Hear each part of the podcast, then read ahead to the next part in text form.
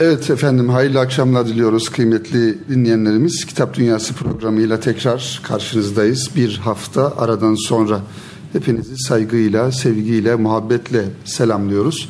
Umarız geçtiğimiz bir hafta içerisinde bizleri dinleyen dinleyicilerimiz, kıymetli dinleyenlerimiz e, güzel kitaplarla buluşmuşlardır. Güzel kitaplar okumuşlardır. Güzel kitaplarla hemhal olmuşlardır diye e, temennimizi belirtiyoruz programımızın başında kıymetli dinleyenler. E, şimdi e, geçtiğimiz haftadan aslında tanıtamadığımız e, kalan bazı kitaplarımız vardı ama onları da inşallah bu programımızda tanıtmaya çalışacağız sizlere. Fakat uzun zamandan beri düşündüğüm ve e, sizlerle paylaşmak istediğim bir kitap serisi var. Bu Marifetname isimli İbrahim Hakkı Hazretleri'nin Erzurumlu İbrahim Hakkı Hazretleri'nin e, kaleme almış olduğu, yazmış olduğu bir kitap. Ve bu kitaptan da Erkam Yayınları'nın yazarlarından malumunuz kıymetli hocamız Cafer Durmuş Bey'in e, bu kitaplar içerisinden süzerek uzun bir emeğin neticesinde Marifetname'den İrfan Damlaları isimli e, kitap serisi de çıkmış oldu. Bunu ben aslında bu Kitap Dünyası programında, bu programımızda sizlerle paylaşmak istiyorum. Aslında bu kitapların her birisi bir radyo programı konusu, bir konferans konusu, bir sohbet konusu. Ancak bizim Kitap Dünyası programımızın tabiatı itibariyle bunlardan inşallah bölümler sunmaya çalışacağız. Kitapların muhtevalarını sizlerle kısmen de olsa paylaşmaya çalışacağız. Asıl gayemiz kitapların okunması, dinleyenlerimizin bu program vesilesiyle kitaplara bir yol bularak onlara ulaşması ve onları elde edip e, bilgilerine e, muttali olması bizim gayemiz bu. Dolayısıyla öncelikli olarak marifetnameden biraz bahsedelim. Daha sonrasında da bu marifetname içerisinde süzülen, çıkarılan marifetnameden İrfan Damlaları isimli 9 kitaplık bir seri ancak bu programımızda birkaç tanesini inşallah sizlerin dikkatine sunmaya çalışacağız. Eğer zamanımız el verirse ilerleyen programlarımızda kalan diğer kitapları da sizlerle buluşturacağız kıymetli dinleyenlerimiz. Efendim Marifetname malumunuz bir tasavvuf klasiği eserlerinden birisi. Erzurumlu İbrahim Hakkı Hazretleri'nin yazmış olduğu güzel bir kitap. Aslında Türkiye'mizde, ülkemizde yayın dünyasına baktığımızda çok farklı marifetnamelerin olduğunu görüyoruz. Hatta her birimizin kütüphanesinde mutlaka bir marifetname, tek cilt olan bir marifetname vardır elbette ki. Bunu farklı yayın evleri, farklı yayın evleri sadeleştirerek aslı malumunuz Osmanlıca yazılmış bir kitap ve dünya genelinde e, dünya genelinde 200'den fazla hatta 290 civarında marifetnamenin el yazması nüshasının olduğu söyleniyor.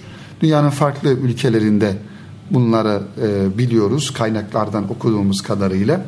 Ancak en muteber nüshasının da Topkapı Sarayı'nda bulunduğunu, el yazması bir marifetnamenin bulunduğunu biliyoruz.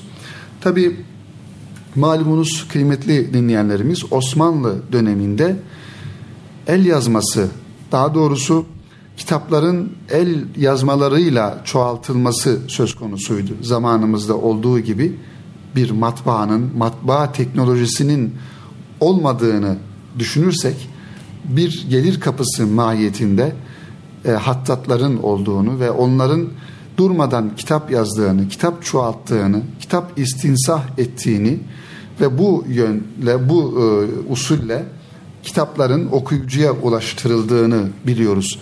Dolayısıyla bu tarz klasik eserlerin de belki e, günümüze kadar ulaşmış veya ulaşmamış bir tane veya birkaç tane müellifine ait kendi kalemiyle, kendi el yazısıyla yazmış olduğu kitaplar olmakla beraber ama daha çok işte hattatlar tarafından çoğaltılarak farklı insanlara, farklı bölgelere ulaştırıldığını görüyoruz ve biliyoruz. İşte Marifetname isimli bu güzel kitabın da 290 civarında el yazmasının farklı ülkelerde, farklı bölgelerde olmasının sebebi de şüphesiz bu hattatlar tarafından çoğaltılarak o bölgelere gönderilmesi. Tabi marifetnamenin tarihçesine baktığımız zaman biraz sonra inşallah e, Erkam yayınlarının neşretmiş olduğu, yayınlamış olduğu marifetnamenin de ön sözünden, giriş yazısından da bölümler sunmaya çalışacağız ama bizim bilebildiğimiz kadarıyla ifade edelim ki marifetname yazılmış olduğu dönem içerisinde, e, yıllar içerisinde Doğu'nun en çok okunan kitaplarından, Kur'an-ı Kerim'den sonra Doğu Anadolu'da, Doğu bölgelerinde en çok okunan e, kitaplardan bir tanesi olduğunu biliyoruz. Tabi İbrahim Hakkı Hazretleri'nin hayat hikayesine, biyografisine baktığımızda 1703 yılında 18 Mayıs 1703 yılında Erzurum'a bağlı Hasankale ilçesinde dünyaya geldiğine göre dolayısıyla marifetnamenin yazılmış olduğu yıllarda 1750 yılları o civarlarda aslında çok uzak bir tarih değil kıymetli dinleyenler yani 2015 yılından geriye baktığımızda 1750'li yıllar çok uzun bir e, zaman değil e, zamanımızdan. Dolayısıyla bu kitabın yazılmış olduğu dönem itibariyle Osmanlı Devleti'nin de bir yönüyle sonlara doğru yaklaşmış olduğu, son 150-200 e, yıla girmiş olduğu bir dönemde ancak biz biliyoruz ki Doğu Anadolu'da Erzurum civarında bu Marifetname kitabı bütün evlerde bulunan, bütün e, insanlar tarafından o zaman tabii ki şimdi şimdiki gibi e, te- teknolojinin insanları meşgul etmesi söz konusu değil. Elektrik yok. İnsanlar daha çok bir araya gelebiliyorlar. Anadolu'da, köylerde, şehirlerde. Kıraathane dediğimiz zamanımıza kadar gelen bir kavram malumunuz. İnşallah bunu da Dursun Gürlek Hoca'nın kitaplarından istifade ederek ilerleyen programlarımızda ifade etmeye, anlatmaya çalışacağız. Kıraathane dediğimiz hadiseler, olaylar, yerler buralarda eskiden insanlar bir araya gelip kitap okurlar veya bir kişi okur, birileri dinler. Öyle ki bu klasik eserler artık halkın dilinde neredeyse ezberlenecek kadar aşina olur ve insanlar bu kitapları okurlar. Ve tabii ki bizim insanımızın ana omurgasını oluşturan o irfan düşüncesi, irfan geleneği de aslında bu ve benzeri kitaplar vasıtasıyla canlı tutulmaya çalışılmış. Anadolu'da eğer bir irfani duruş varsa, bir tasavvufi renk varsa, bir tasavvufi neşve varsa şüphesiz bu ve benzeri kitapların halkın arasında dolaşması, okunması, benimsenmesi, özümsenmesi e, neticesinde olmuş oluyor. İşte Marifetname'de bu kitaplardan bir tanesi. Şimdi e, Marifetname Erkam yayınlarının neşrettiği biraz önce ifade etmiş olduğumuz gibi aslı tek ciltten oluşuyor. Büyükçe bir cilt ve el yazması Topkapı Sarayı'nda bulunan nüshasından e, sadeleştirilerek Erkam yayınları tarafından hazırlandı. Birkaç sene öncesinde malumunuz. Bendeniz tabii ki diğer kitapları da yani marifetname olarak e, neşredilen, basılan diğer kitapları da inceleme fırsatı buldum. Ancak Erkam yayınlarının neşretmiş olduğu bu marifetname kitabı hakikaten çok hassasiyetle e, sadeleştirilmiş, hassasiyetle tasarımı yapılmış, hassasiyetle e, dizaynı yapılmış, kapak tasarımı yapılmış ve ortaya çok harika, çok güzel bir eser çıkmış. Şimdi marifetnamenin de bir yönü şu kıymetli dinleyenler. Malumunuz e, insanlarımız marifetname denildiği zaman akla gelen bir takım bilgiler geliyor sadece. Bu da marifetnamenin bir bölümü olan kıyafetname dediğimiz, kıyafetname denilen bir bölüm olarak. O da e, insanların hangi bölgelerde e, yaşadıkları ve hangi bölgede yaşayanların nasıl karakterlere sahip olduklarını biraz böyle aslında dikkat çeken bir bölüm olması hasebiyle insanların en çok e, marifetname denilince aklına, aklına gelen husus bu konu olmuş oluyor. Yani doğuda yaşayan insanların özellikleri şöyle olur ya da insanların şekillerinden hareketle İbrahim Hakkı Hazretleri'nin uzun boylu olanlar şöyle olur, alnı açık olanlar şöyle olur, işte e, gözleri büyük olanlar şu şekilde olur gibi bir takım e, şekle ve fiziki yapıya dönük değerlendirmeleri ilk akla gelen şeyler. Halbuki bu bahsetmiş olduğumuz mevzu marifetname içerisinde çok küçük, çok kısa bir e, konuyu ihtiva ediyor. Ama diğer taraftan baktığımızda marifetname bir tasavvuf kitabı. Bir insanın kendisini tanıma, kainatı tanıma ve aynı zamanda Rabbini tanıma. Zaten İbrahim Hakkı Hazretleri kitabının baş tarafında ifade etmiş olduğu her ne kadar zayıf bir rivayette olsa nefsini bilen Rabbini bilir e, hadisi şerifinden hareketle kitabını bu zemin üzerine zaten bu ifade, bu düşünce, bu mefkure tasavvufun da ana e, sütunlarını oluşturan düşüncelerden bir tanesidir. İnsan ki önce kendisini tanıyacak, haddini bilecek, nefsini bilecek, daha sonra Rabbini tanıyacak. Yani Rabbini tanımaya giden yol insanın kendisini tanımasından geçer. Dolayısıyla İbrahim Hakkı Hazretleri kıymetli dinleyenlerimiz Marifetname kitabını bu ana düstur üzerine oturtuyor. Mesela birçoğumuzun belki ilgisini çekmeyebilir. Marifetname kitabını açtığımızda uzaydan, astronomiden, gök cisimlerinden, yıldızlardan, gök bilimlerinden bahsedildiğini görüyoruz. Belki bu bizim ilgimizi çekmeyebilir ancak kitabı bir bütün olarak ele aldığımız zaman bir fotoğrafın tamamına baktığımız zaman burada bir önce kainatı tanıma, bütün yaratılanları, Rabbimizin yaratmış olduğu bütün varlıkları yine Rabbimizi tanımak için tanıma. Biz hangi dünyada, nasıl bir dünyada yaşıyoruz? Kaldı ki insanın ilmi Cenab-ı Hakk'ın ilminin yanında katre, katre bile değil. Yani deryaların, okyanusların içerisinde bir katre veya bir katrenin bir kısmı, bir cüzü neyi ifade ediyorsa insan ilmi Rabbinin ilminin karşısında bunu bile ifade etmiyor. Bir nokta kadar bile değil. Dolayısıyla biz tabii ki bir marifetnamenin sayfaları arasında dolaşarak kainatın yaratılışını, gök cisimlerini, uzayı, e, bütün gezegenleri bunların ancak belki bir teknik olarak bilgi sahibi olabiliriz ama bunların hikmetini, bunların mana alemindeki yerini elbette ki kavrayamayız. İşte İbrahim Hakkı Hazretleri e, merhum bir yönüyle bu bilgileri teknik olarak bize vermekle bir pencere açma gayreti içerisine giriyor.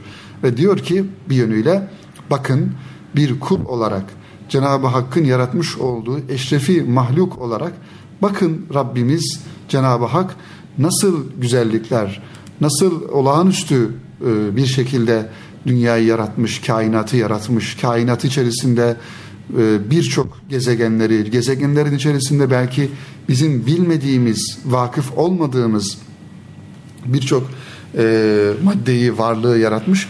Dolayısıyla buradan da yine Cenab-ı Hakk'ın azametini, büyüklüğünü, yüceliğini e, görmemiz, anlamamız bir nebzede olsa idrak etmemiz gerekiyor. Belki de İbrahim Hakkı Hazretleri bunu ifade etmeye çalışıyor. Tabi diğer taraftan baktığımızda yine kitabın ana konularından bir tanesi işte insanın kendini tanıması. Bir defa kain nerede yaşadığını, hangi ortamda, nasıl bir dünyada, nasıl bir alemde yaşadığını bilmeyen bir insanın elbette ki kendisini tanıması da biraz zordur kıymetli dinleyenler. Dolayısıyla insan önce etrafını tanıyacak, sonra da kendisini tanıyacak. Çünkü insanın kendisi eşrefi mahluktur. Ahsani takvimdir öyle değil mi? Yani Rabbimizin yaratmış olduğu en yüce, en faziletli, en yüksek, en değerli varlık. Dolayısıyla insan bir defa kendisinin yüce bir varlık olduğunu, e, ahseni takvim olduğunu, yaratılanların en şereflisi olduğunu bilmesi lazım. Bunun için de organlarını tanıması lazım. Tabii ki fiziki e, anlamda tanıması gerekiyor. Sonrasında mana aleminde tanıması gerekiyor. Yani insanın kendisini tanıması, işte kalbini, beynini, gözlerini, aklını, fikrini vesaire bunları tanıması bir yönüyle kendisini tanıması anlamında fiziki olarak gerekli. Ama öbür taraftan da bir kul olarak yani Cenab-ı Hakk'ın yaratmış olduğu bir kul olarak nasıl bir e, vazife ile dünyada var olduğunu, nasıl bir görevle bu dünyada hayatını sürdürmesi gerektiğini insan bunun da farkında olması gerekiyor.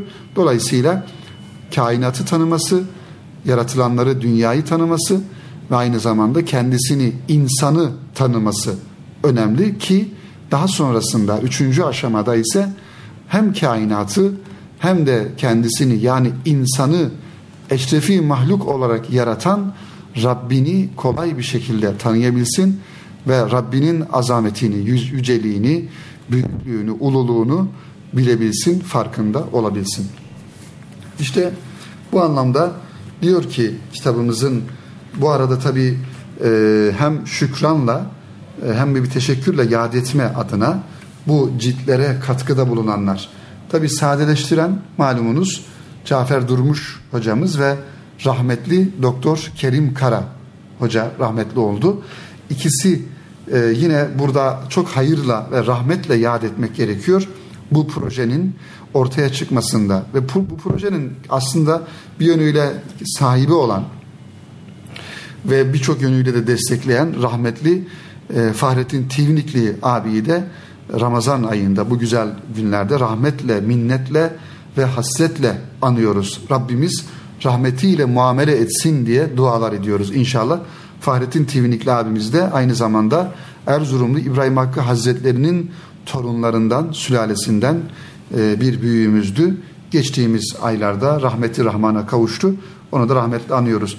Tabi bu kitaba katkıda bulunanlar Profesör Doktor Mustafa Çiçekler, Mehmet Atalay, Hüseyin Yazıcı, Profe, doçent doktor, şimdi profesör oldu Süleyman Derin hocamız, Doktor Ahmet Zeki İzgöer, Barış İlhan, Nihat Değirmenci, Kadir Turgut ve Süleyman Uğurlu hocalarımız bu kitaba e, katkıda bulunan hocalarımızdan.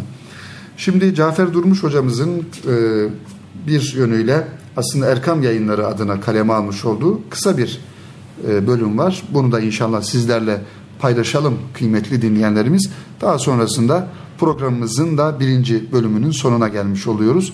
İnşallah birinci bölümü bitirip bir kısa ara verdikten sonra ikinci bölüme devam ederiz. Erzurumlu İbrahim Hakkı Hazretleri'nin şah eseri sayılan Marifetname toplayıcı muhtevası ve kuşatıcı üslubu ile eşine az rastlanır bir zenginliğe sahiptir. Bu özelliği sebebiyle ülkemizde ve İslam dünyasında müstesna bir mevki vardır. Elhamdülillah marifetnameyi bugünkü kuşakların anlayabileceği sade bir dil ve akıcı bir üslupla yeniden insanımıza buluşturmak Erkam yayınlarına nasip oldu. Tabi Erkam yayınlarının neşrinin dışındaki diğer neşirlerde, yayınlarda kıymetli dinleyenler şu şekilde bir e, eleştirilebilecek belki bir yön var. Sadeleştirilmesi tam manasıyla yapılmadığından dolayı günümüz Türkçesinde günümüz insanının da biraz zor anlayabileceği bir şekilde kaleme alınmış. Dolayısıyla bu e, Erkam yayınlarının neşretmiş olduğu marifetname daha anlaşılır, günümüz insanının kullanmış olduğu dile çok daha yakın bir şekilde kaleme alınmış oldu. Marifetname telif edildiği zamanın ilmi seviyesinin üstünde bir idrak ve sezgi ile yazılmış nevi şahsına münhasır kıymetli bir eserdir. Eserde birbirinden bağımsız pek çok ilim dalı pratik hayatta istifade edilecek bir tarzda özetlenmiştir. Kuşatıcı muhtevası ve akıcı üslubu ile kısa sürede milletimizin hüsnü teveccühüne mazhar olmuştur. Belli bir zaman diliminde biraz önce ifade ettiğimiz gibi bazı bölgelerde baş ucu kitabı edilerek Kur'an-ı Kerim'den sonra en çok okunan kitap olma hüviyetine kavuşmuştur. Hatta insanlar onunla tefeül etmişler, adab-ı muaşeretle ilgili bazı maddeleri çocuklarına bile ezberletmişlerdir. Marifetname çokça okunarak istifade edildiği dönemlerde toplumun bilinçlendirilmesine ciddi katkı sağlamış, ilim ve irfan sahibi ahlaklı nesiller yetiştirilmesinde önemli hizmetler görmüştür. Bu itibarla bizim size şu programda tanıtmaya çalıştığımız elimizdeki sadeleştirilmiş metnin günümüzde önemli bir boşluğu doldurduğunu düşünüyoruz. Yeni kuşakların ilmi irfan ile buluşturarak yetişmesi, İslam ahlakının üstün erdemleriyle donanması ve İslam adabı ile edeplenmesi adına kültür hayatında pek mühim bir hizmet göreceğini düşünüyoruz. Evet kıymetli dinleyenlerimiz, marifetnamenin ana başlıklarını oluşturan bölümlere bakıldığında görülecektir ki biraz önce programımızın da girişinde ifade ettiğimiz gibi Erzurumlu İbrahim Hakkı Hazretleri okuyucularının önüne insanı kamil olmak gibi bir hedef koymaktadır. Tabi insanın kainatı tanıması, kendisini tanıması ve Rabbini tanımasının neticesinde şüphesiz ki asıl gaye bu insanın gerçek bir mümin, gerçek bir e, kamil mümin yani insanı kamil olma hedefi ortaya çıkmış oluyor bu e, itibarla. Dolayısıyla İbrahim Hakkı Hazretleri de okuyucusunun önüne bu hedefi koyuyor. İbrahim Hakkı Hazretlerine göre bir müminin matematikten astronomiye, geometriden coğrafyaya, insan psikolojisinden iklimlere kadar insan hayatını ilgilendiren her konuda malumat sahibi olmalıdır. Ancak bilinçli bir okuyucu bunlara da takılıp kalmamalı ve ilimleri basamak yaparak muhabbeti Mevla'ya veya marifeti Mevla'ya talip olmalıdır. Oradan da muhabbeti Mevla'ya vasıl olmak için nefsi emmareyi riyazata tabi tutmalı. Daima kötülükleri emreden nefis, raziye ve kamileye nasıl vasıl olarak Peygamber aleyhisselamın mükemmel ahlakını kuşanmaya gayret etmelidir. Evliyayı kiramın tizlikle riayet ettiği adab ve erkanı öğrenip hayatına tatbik etmelidir. Marifetname ilim çevrelerinin kendisine bigane kalamayacağı bir tasavvuf klasiğidir. Kalbi rikkat sahibi gönül erbabının her satırında ilim ve irfana kanacağı bir marifet pınarıdır. Çünkü bu kıymetli eserde ele alınan ilmi bahislerin hiçbiri kuru bilgi yığını haline halinde işlenmemiştir. Bilakis bütün müspet ilim dalları Cenab-ı Hakk'ın nihayetsiz kudretini tefekküre sevk edecek bir tarzda adeta maneviyat zerk ederek anlatılmıştır. İşte kıymetli dinleyenlerimiz marifetnamenin genel gayesi, genel üslubu, genel hedefi e, bundan ibaret. Kısaca dilimizin döndüğü kadar anlatmaya çalıştık. Güzel bir eseri tanıtmaya çalışıyoruz inşallah. Erkam yayınlarının eşletmiş olduğu Erzurumlu İbrahim Hakkı Hazretleri'nin kaleme almış olduğu ve Cafer Durmuş hocamızla rahmetli Doktor Kerim Kara hocamızın da sadeleştirmiş olduğu Marifetname isimli bu güzel tasavvuf klasiğini tanıtmaya, sizlere takdim etmeye çalışıyoruz. Bendeniz şöyle birinci cildin içindekiler bölümüne baktığımızda yine kitabı tanıma adına bir tabii ki ilk başlarda Marifetname'yi yazan Erzurumlu İbrahim Hakkı Hazretleri'nin hayatını tanımaya çalışıyoruz. Onun şahsiyetini, manevi kişiliğini, edebi kişiliğini ve çocukluğunu, eğitimini, Tillo'ya gidişini, gençlik ve olgunluk dönemini, İstanbul ziyaretlerini ve eğitim öğretim hayatlarını da e, görmüş oluyoruz. Malumunuz Erzurumlu İbrahim Hakkı Hazretleri her ne kadar Erzurumlu olsa bile e, üstadın kabri, kabri şerifi Tillo'da İsmail Fakirullah e, Efendi'nin müridi olarak oraya gidiyor ve orada biliyorsunuz üstadı için bir türbe yaptırıyor. O türbenin de önemli bir e, hususiyeti söz konusu. Yılın belli e, gününde bütün e, insanlar oraya ziyarete gidiyorlar ve bir güneş e, güneşin işte üstadının mezarının tam baş ucuna vurmasını sağlayan bir mimariyle yapılmış bir türbesini İbrahim Hakkı Hazretleri kendi e, kabiliyetleriyle yaptırıyor ve üstadına böyle bir e, güzellik, bir iyilik yapmış oluyor bir yönüyle. Tabi e, mezarı da kendilerinin mezarı da Tillo'da bulunuyor. E, şahsiyetinden bahsediliyor, kerametlerinden bahsediliyor İbrahim Hakkı Hazretleri'nin bu kitapta ve tarikatinden bahsediyor.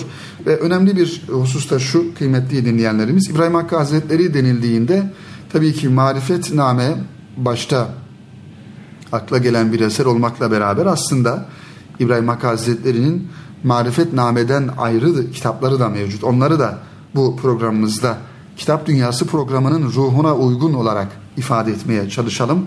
Bir divanı mevcut İbrahim Hakkı Hazretleri'nin. Çünkü marifetname içerisinde de çokça rastladığımız manzum e, şiirlere, dörtlüklere, mısralara, kıtalara e, rastlıyoruz. Dolayısıyla İbrahim Hakkı Hazretleri'nin bir edebiyatçı, bir şair yönünde olduğunu görüyoruz ki divanı zaten var. Bütün e, büyük şahsiyetlerin olduğu gibi İbrahim Hakkı Hazretleri'nin divanı da mevcut. İkinci eseri tabi Marifetname. Marifetname'nin e, birçok baskısı mevcut. Orijinali e, halinde baskısı da mevcut. Sadeleştirilmiş olarak da mevcut. E, diğer bir kitabı ise İrfaniye isimli bir kitabı var. Dördüncü kitabı İnsaniye isimli bir kitabı mevcut. E, ve aynı zamanda Mecmuatül Meani'nin bazı bölüm başlıkları beş ana eserden meydana gelen İbrahim Hakkı Hazretleri'nin de ifadesiyle evlat eserler dediği bir e, eseri de var. İnsaniye isimli kitabı aslında İnsanı Kamil ismi ile de e, maruf bilinen bir kitap. Bu kitapta inşallah en kısa zamanda Erkam yayınlarının e, yayınları arasında görülecek şu an baskıda olan bir kitabımız. İbrahim Hakkı Hazretleri'nin çok küçük bir kitapçık. İnsanı kamil nasıl olması gerekir? Hususiyetleri nedir? Bir tasavvuf erbabı olarak, bir tasavvuf büyüğü olarak İbrahim Hakkı Hazretleri'nin kalem almış olduğu bir kitapçık olarak da inşallah Erkam yayınlarından sadeleştirilmiş ve aynı zamanda orijinal haliyle basılmış olacak inşallah. Tabi bu kitabın yani Marifetname kitabının muhtevasına bakıyoruz, devam ediyoruz. Alemin yaratılış sırası ve arş-ı azamın büyüklüğü konusuyla, konusuyla başlıyor. Cennetlerin isimleri ve özellikleri, cennetin altında perde vazifesi gören melekler, yedi denizlerin niceliği ve arzın tabakaları diye devam ediyor bu e, birinci fasılda. E, evet, birinci fen olarak İbrahim Hakkı Hazretleri'nin ifade etmiş olduğu bu bölümde de alemlerin yaratılış sırası, varlığı lüzumlu olanın ispatı, akılların, nefislerin ve feleklerin ortaya çıkması. Tabi kıymetli dinleyenlerimiz bu kitabın hakik, hakikaten muhtevasına baktığımızda e, bir tasavvuf kitabı olarak karşımıza çıkıyor. Bir edebiyat kitabı olarak karşımıza çıkıyor. Bir astronomi kitabı olarak, bir tefsir kitabı, bir kelam kitabı, bir felsefe kitabı olarak karşımıza çıkıyor. Yani e, Hazret o kadar büyük bir bilgi birikimine sahipmiş ki hakikaten buradan onu anlıyoruz. Her konuda kalem oynatmış, her konuda yazmış ve bir mütehassıs olarak, bir uzman olarak yazmış. Hani şu bölümünde, şu e, alanında, şu ilmin de köşesinden kıyısından bir takım sadece atıflarda bulunmuş, sadece değinmiş olarak değil, o konuyu mesela alemdeki cisimlerin yuvarlak olması, feleklerin ve unsurların yuvarlak olması, alemin yuvarlak olması, dünyanın yuvarlak olması e, vesaire. Yani bunları bilebilmek için hakikaten büyük bir ilmi müktesebata sahip olmak gerekiyor. Bunu da biz İbrahim Hakkı Hazretlerinden e, görmüş oluyoruz ki bir daha bu yönüyle zamanının yaşamış olduğu dönemin bir dehası. Anasırı erba dediğimiz yani dört unsur dediğimiz ateş, hava, su e, ve bunların unsuru mesela su unsurunun aslı diyor. Su unsurunun isim ve özellikleri denizlerin çeşitli hareketleri, denizlerle karaların yer değiştirmesi, denizin canlılara olan faydaları, gemilerle seyahat, denizlerin derinliği. Yani sadece bu bölümü okumak, yani su unsurunun aslını okumak mesela. Hava küresinin alt tabakası diye bir başlık. Hava unsuru ne demek? Yani bu kadar o kadar geniş bir e, ilmi müktesabata, ilmi derinliğe sahip olunması gerekiyor ki bunları yazabilmek için kıymetli dinleyenler. Dolayısıyla e, Allah razı olsun İbrahim Hakkı Hazretleri bunları yazmış.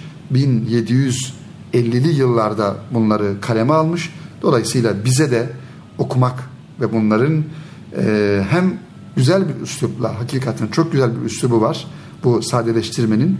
Bu üslupla okumak ve inşallah bu kitaba da e, muttali olmamız gerekiyor. İnşallah ilerleyen programlarımızda tabii ki marifetnameyi öyle 40 dakika içerisinde tanıtmak, anlatmak şüphesiz mümkün değil. Biz 40 dakika içerisinde belki sadece içerisinden yani bir cildin bir bölümünün belki alt başlığını e, anlatabiliriz, burada izah edebiliriz ama önümüzde büyük bir e, eser var. Üç ciltlik bir eser var. İnşallah ilerleyen programlarımızda zaman zaman marifetnameye başvurur. Bu güzellikleri beraber paylaşırız. Şimdi kıymetli dinleyenlerimiz sadece 8 e, dakikamız kaldı. O yüzden e, Allah razı olsun Cafer Durmuş hocamızın marifetnamenin içerisinden süzerek yani şunlar da okunması gerekir. Şu bölümlerde mutlaka okunması gerekir diye nitelendirdiği e, ve onları müstakil kitaplar haline getirmiş olduğu Marifetname'den İrfan Damlaları isimli serinin birincisi olan Dünyanın Gerçek Yüzü. Hakikaten zaten kitabın ismini okuduğumuz zaman Dünyanın Gerçek Yüzü ibaresini okuduğumuz zaman her birimizin düşünce dünyasına, her birimizin hayal dünyasına çok farklı şeyler gelebilir. Dünyanın gerçek yüzü nedir hakikaten? Dünyanın gerçek yüzünü acaba kaç insan anlayabiliyor? Ne kadarımız anlayabiliyoruz dünyanın gerçek yüzünü? Dolayısıyla biz Rabbimizin bize vermiş olduğu bu zaman diliminde, ömür sermayesi içerisinde acaba nefsi arzularımızın, dünyevi hırslarımızın, bir takım sevdalarımızın arkasından mı gidiyoruz? Yoksa Rabbimizin, Peygamber Efendimizin o güzel uyarılarını dikkate alarak bu dünyanın gerçek yüzünü bilerek ve ona göre hareket ederek mi davranıyoruz? Hani diyor ya Yunus, biliriz seni yalan dünyasın, evliyaları alan dünyasın, kaçan kurtulmaz senin elinden, demir perdeyi ören dünyasın. Dolayısıyla dünyanın arkasından giden hiçbir insanın iflah olduğunu biz bilmiyoruz. Yani dünya önde, insan arkasında. Koşuyor, koşuyor, koşuyor ama dünya hiçbir insana yar olmuyor kıymeti dinleyenler. İşte marifetnamenin içerisinden süzülen bu güzel damla yani dünyanın gerçek yüzünde bakalım ne diyor İbrahim Hakkı Hazretleri bizler için. Dünyanın gerçek yüzü başlığıyla şöyle başlıyor. Ey aziz! Zaten İbrahim Hakkı Hazretleri'nin genel üslubu bu şekilde hitap olarak, hitap cümleleriyle.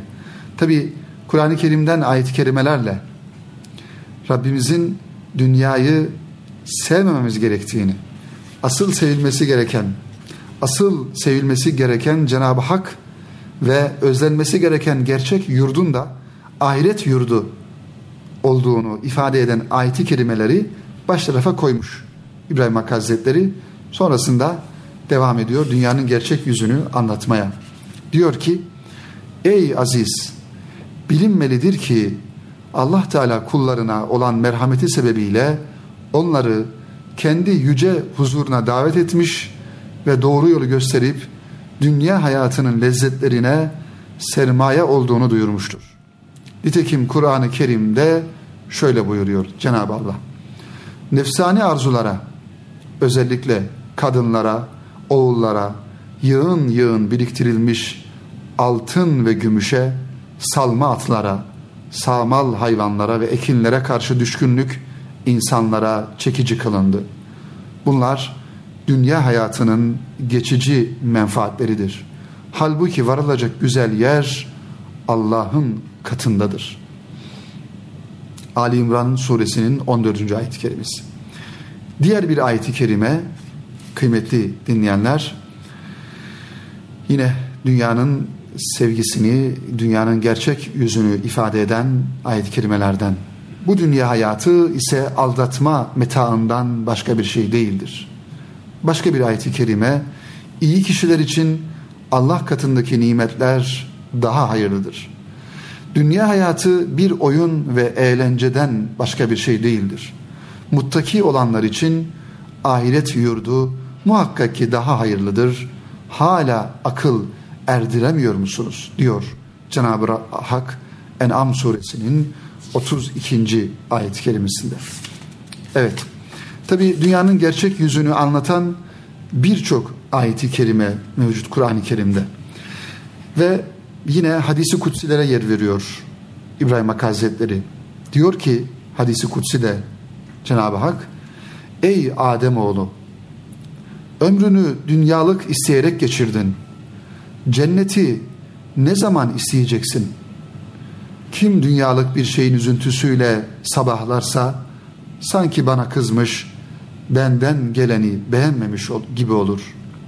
Ey Ademoğlu, dünyanın fani olduğunu çok iyi bildiği halde onunla huzur bulup mutlu olan kimseye ve ahiretin ise sonsuz nimetlerinin baki olduğunu bildiği halde ondan kendini uzak tutana şaşarım.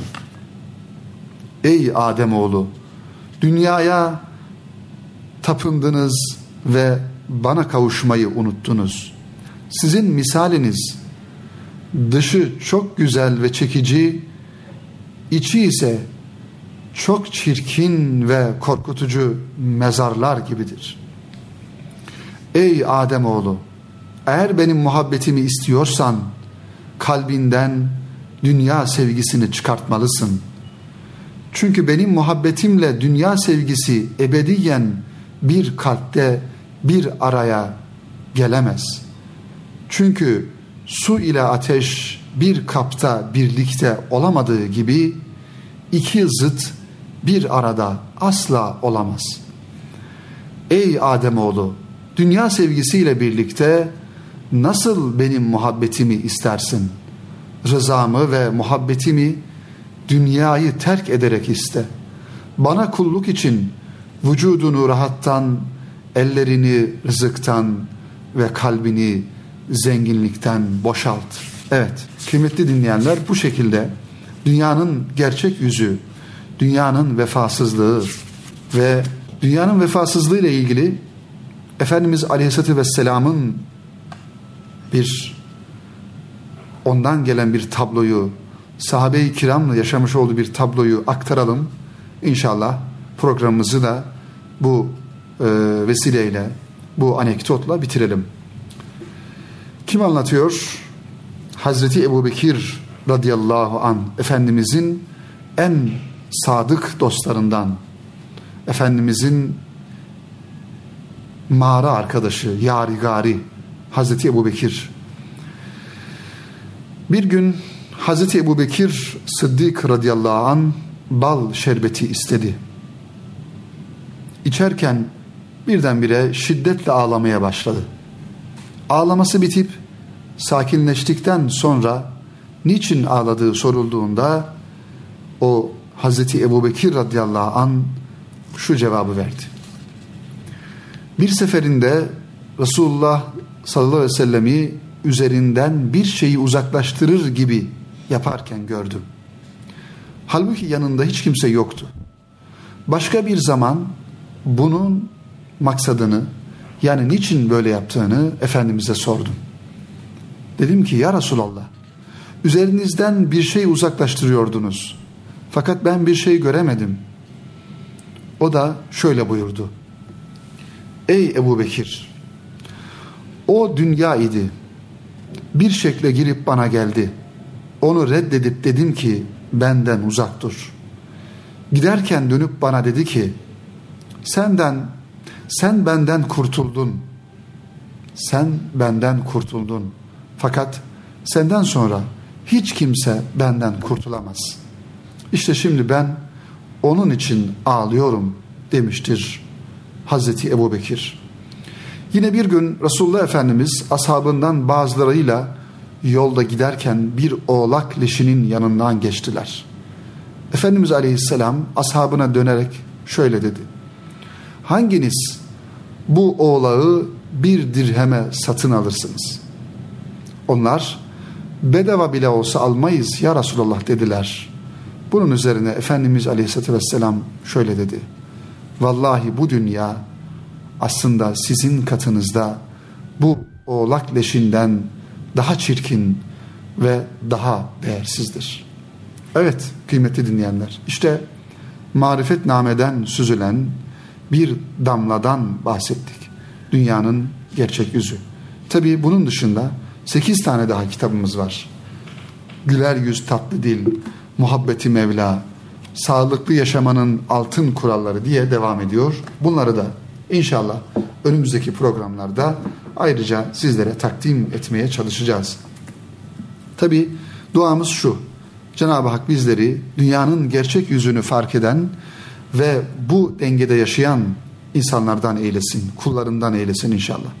Dünyanın peşinden koşan insanlardan değil, belki dünyayı kendisinin peşinden koşturan, kendisinin yüzü ahirete dönük, sırtı dünyaya dönük olan insanlardan eylesin inşallah diyoruz. Ve bu dua ve niyazla programımızı bitiriyoruz kıymetli dinleyenlerimiz. Hepinizi Rabbimize emanet ediyoruz efendim.